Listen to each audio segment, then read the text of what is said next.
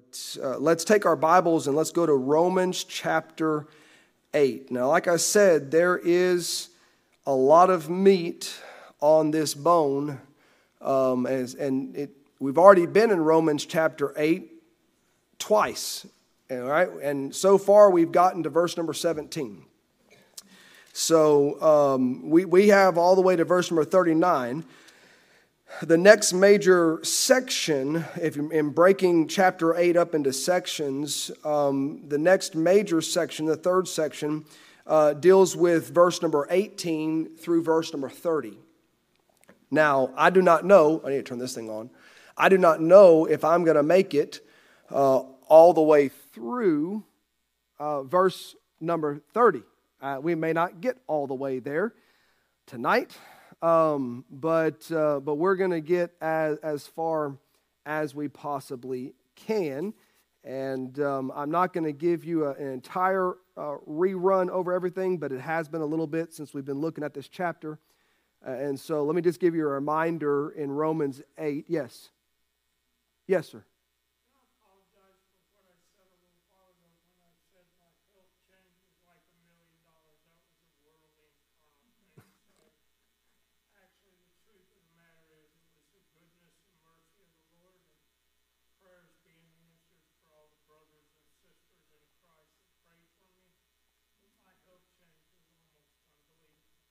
Amen.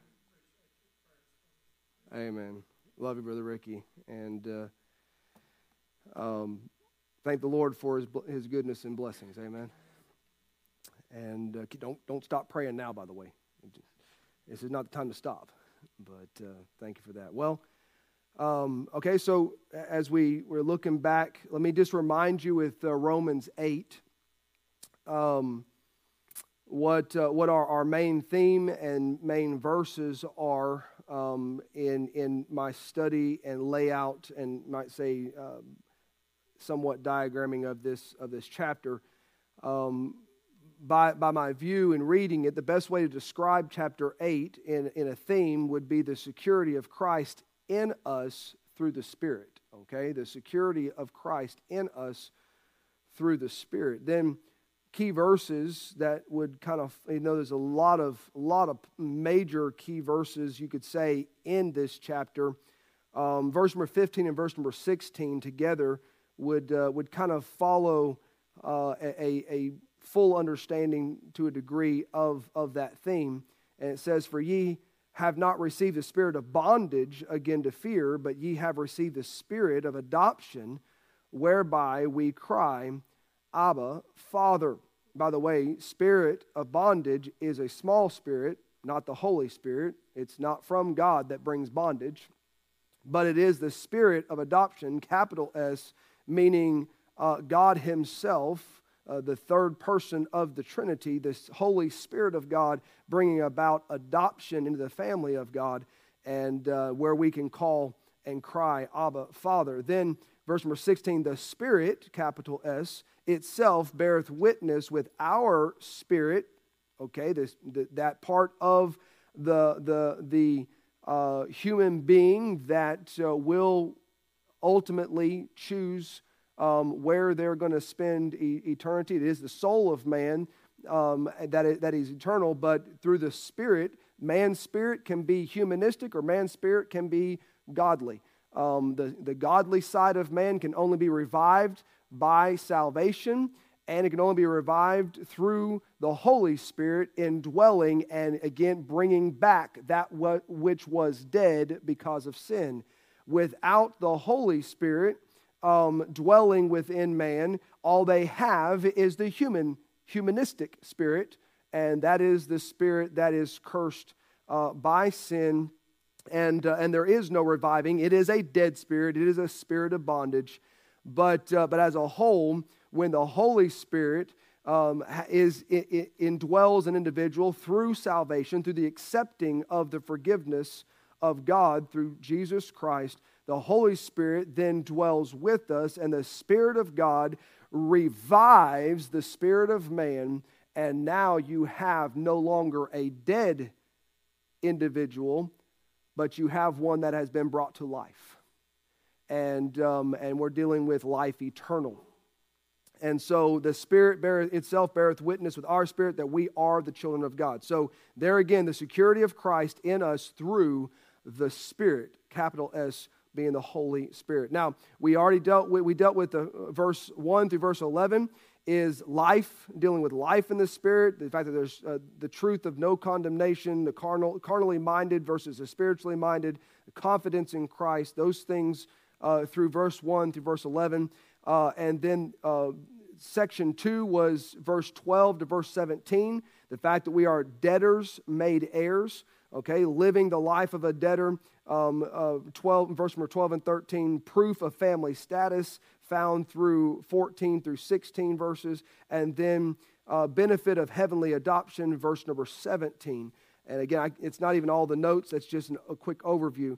Now we come into the third section, verse 18 through verse number 30. And, uh, and this would be, I, I would uh, give a, a label to, to this section of verses as anticipation of promised glory. Okay, anticipation of promised glory. Um, and uh, I can't, I'm not going to read all these verses. We'll kind of read as we go down. But um, underneath the, that, that heading of anticipation of promised glory, with verse 18 to verse number 30 being the focus, uh, you find your, your, your first breakdown um, would be uh, given if this title, if you're going to give it a title, you would lay it out in, in um, outline form. Uh, that it, it would be A, the comparison of present situation versus future glorification. Okay? Um, the comparison of present situation and future glorification. So, our sufferings uh, today, our sufferings of now, cannot even get close to comparing to God's promise. We see in verse number 18, Bible tells us, For I reckon, that's how we know he was a, a, a southerner, all right? For I reckon that the sufferings of this present time are not worthy that are it, it almost even goes that that statement are not worthy almost goes even further beyond than just can't be compared. Um, what he's saying is our sufferings of today what we think is so horrible what we think we suffer through our sufferings can't even be put in the same category.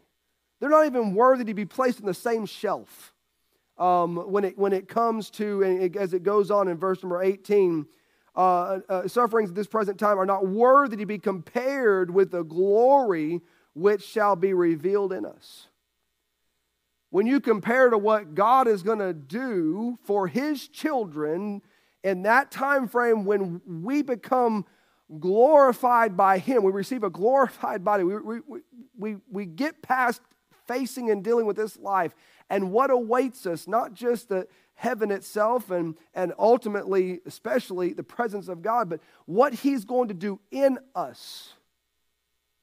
Where, when He abolishes the issue of sin in our life, when He removes the sting of, of, sin and death, and all that's completely gone, and, and victory is completely understood because everything else has been completely removed and no longer to deal with it, but we are completely purified, glorified, and the covering of his righteousness on my account becomes visible without anything to taint it. The sufferings I go through in this life are not even worthy to be put in anywhere, any way close to the level of what is awaiting the glorification that God's going to do in his people. And so, and, and so he's dealing with the, these sufferings, this situation in comparison to future glorification. And, and the reference is to 1 Corinthians. So we're going to take some time. Let's go over. You're not, you're not too far from it. Go to 1 Corinthians 15. So Paul mentions that our, our in verse 13, for I reckon that the sufferings of this present time are not worthy to be compared with the glory which shall be revealed in us. So there is something coming, there's something to be revealed. And uh, let's look at what he says in, in 1 Corinthians 15, starting in verse number 50 down to verse number 58, and let, let's get a glimpse of what it is that, and we, I know we know these, these verses, but, but this is what he begins, he expounds on that, that mentality of what it is that is coming, the glory that awaits that's going to be done in us. Um, verse number 50 of 1 Corinthians 15 says, Now this I say, brethren, that flesh and blood cannot inherit the kingdom of God, neither doth corruption inherit incorruption. So he, he's laying on the foundation right there that um, we're, we're, we're about to talk about this corruptible flesh and, and, and, and this issue we have in this life that, that sin has been condemned in the flesh of this life, that uh, it's about to get shed. We're, we're, we're about to, to, to, to shed our skin and be robed and clothed in a brand new body.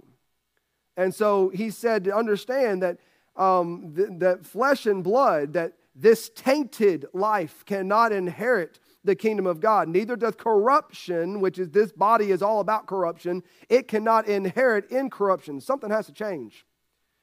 Verse number 51 Behold, I show you a mystery. That should tell you right there there's no way for God's people to ever fully understand what this really means. It's a mystery. We, we, we have a little bit of an object lesson here to kind of give us an idea of what it might be like. But if anybody tells you, well, I know what God's going to do, he's a liar. Outside of what we're given here, uh, in, in, in, a likeness and an idea of, of how to picture it, uh, we are not given specifics because it is said to be a mystery. We can understand that something's going to happen. We can understand what it's going to be like to a degree, but we cannot comprehend how God's going to do it. That's why I said when it comes to, to the rapture, you know, um, uh, it, it, uh, is our body and all going to be taken, and in the midst of it, God's just going to transform it and that's it? Or is the body going to be left behind? Since, since this flesh and blood cannot inherit heaven, could it be that the body and the blood are going to be left behind and you're going to have a pretty gruesome sight take place? I don't know. I'm just saying there's a possibility, one way or the other. What we don't know is the exact fact of how it's going to be done. There's only one that knows how he's going to do it, and that's the one who's going to do it. That's God. So he says, Behold, I show you a mystery. We shall not all sleep, but we shall all be changed.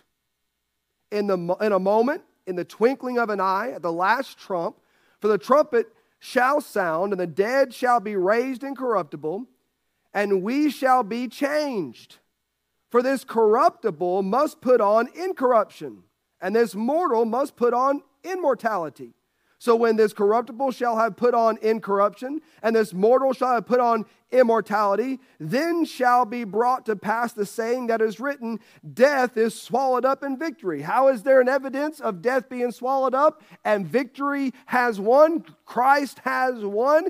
Death can't hold anybody. How, what's the evidence of it? Well, when our bodies are changed to glorification as God intends it, and we're purified, glorified, made holy, and brought in the sight of God in the way that He plans to do it, it's going to be the evidence of, well, you can't deny it. Death lost. Death has lost, and Christ has won.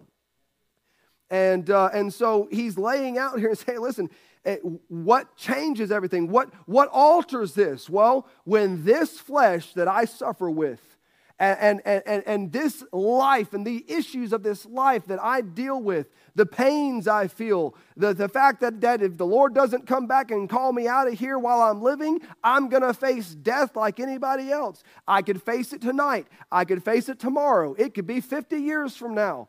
I would face it. I'd be pretty old, but I, I could possibly face it at that time. I don't know when it's going to be if the Lord doesn't come back, but the guarantee is if He doesn't come back and call me out while I'm alive, I'm going to die. Why? I'm doomed to die. This flesh has to die, it's corruptible. It's not, this flesh is not eternal. God will have to robe and build and put me in a changed body. How does he do it? Ain't got a clue.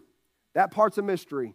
But I know this much the, what, the, the new body will be incorruptible, that, that new body will be immortal, And that new body will be one that God has made as a reflection of what has been done on the inside through salvation. The outside will then match it, glorified, holy, and perfect, be brought before the Lord. And there won't be a problem from there on out. And in that moment, death will have lost its final battle, and all will be evident that only Christ has won. And, uh, and so um, he goes on in verse number 55, and if, if all that, talking about death is swallowed up in victory, if that wasn't enough, uh, he then just goes ahead and throws a few more blows at death and the grave. He said, Oh, death, where is thy sting? Oh, grave, where is thy victory? You think you're so big and bad? You think you got it all in control? We all have to face death. We're all going to face uh, uh, the grave. And yet, where is your victory for the child of God? Where is your sting against the child of God? You've lost it. And when this body is changed as Christ, as God Himself intends to change it, the proof will be in the pudding. And I'm the pudding. All right? So the, it goes on and said, The sting of death is sin, done away with. And the strength of the sin is the law, no longer needed. All right?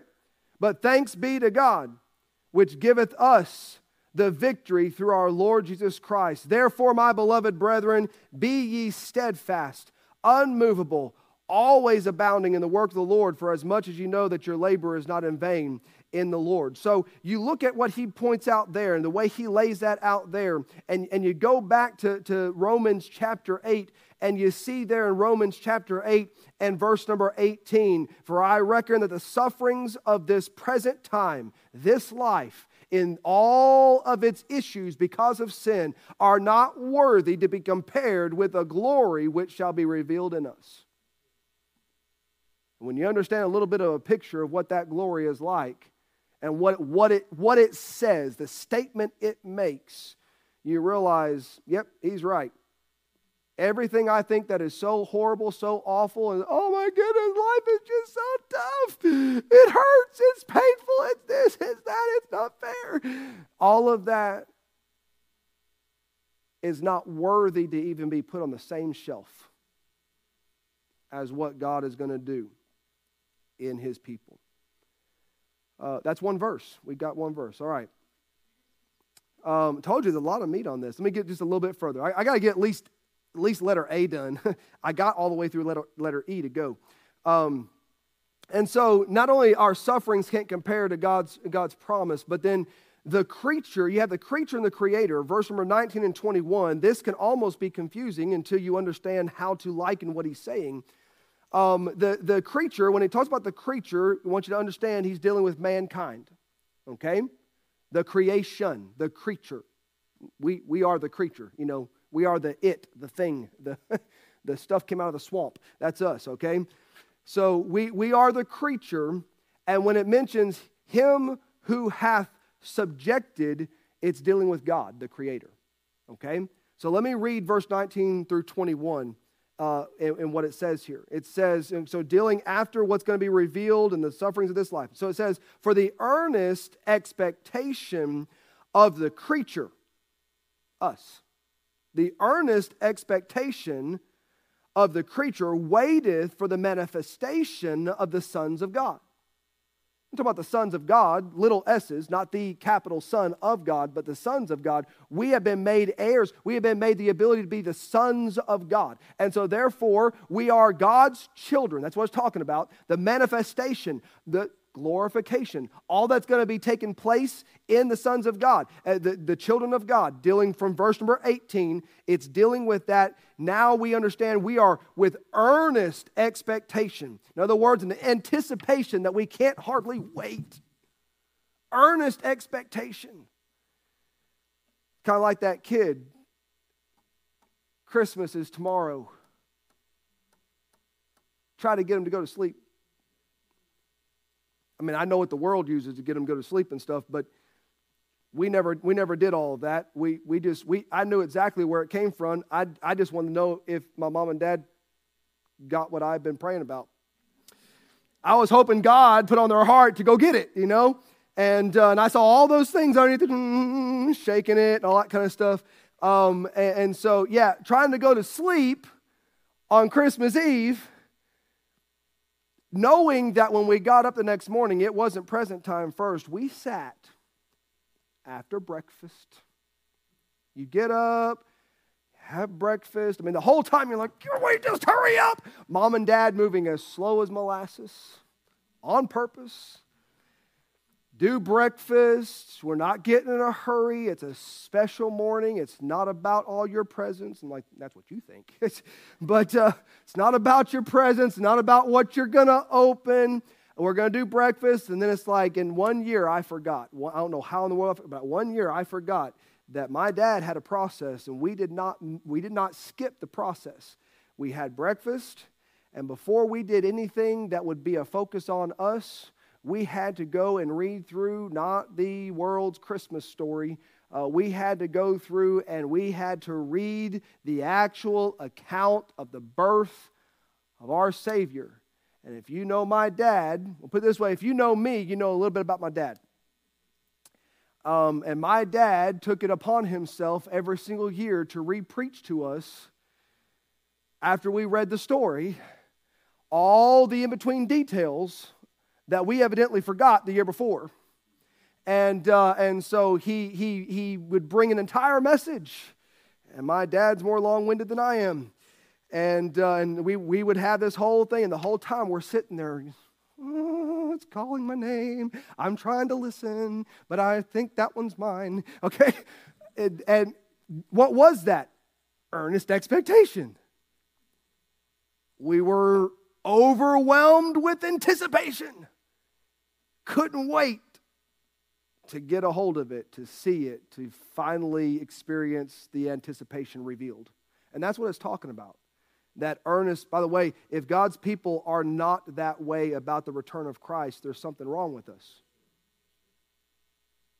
If we could care less, there's something wrong.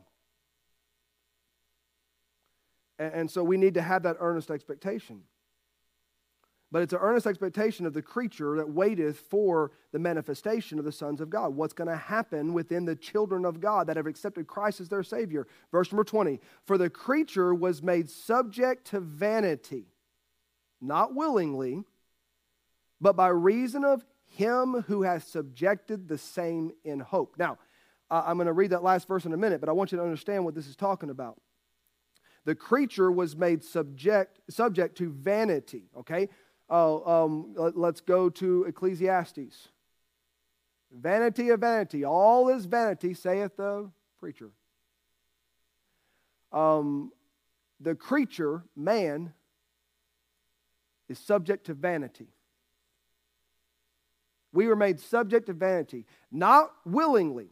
So look, you look, you almost look and say, well, so that means that God forced this vanity on it. No, no, no, no, no.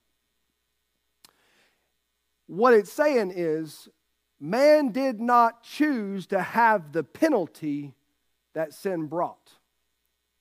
Man chose the action of disobedience, but man did not get the option to choose whether or not there was a consequence and penalty. Man chose to, to rebel and disobey God's command, but they were thrust into a life of vanity and the results of sin, not because they said, We want this, but because it was the judgment of God that must come due to the fact of their rebellion and the disobedience. So the creature, man, was made subject to vanity, not willingly, but because of sin, we are now bound to a life that is wrapped up in vanity and vexation of spirit, as Solomon said.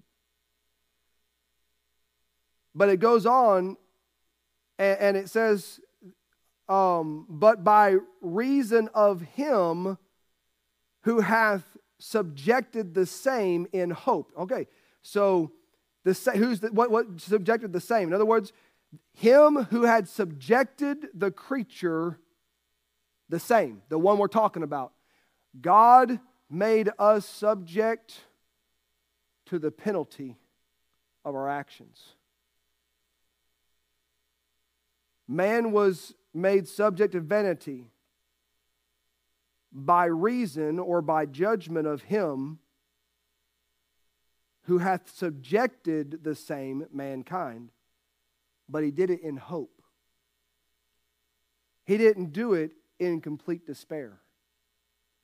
Even though man was subjected to a life cursed by sin, by the one who had no choice but to do that which was right because of the disobedience. God had to punish because of sin. Man is cursed because of the judgment of God for the punishment of sin. But God gave that judgment and gave that punishment in hope. He didn't do it separating man from hope, He did it with the intent of putting before man the hope of eternal life. Goes on to say, verse number 21, we're going to stop right here. I'm going to have to. Because the creature itself also shall be delivered from the bondage of corruption into the glorious liberty of the children of God.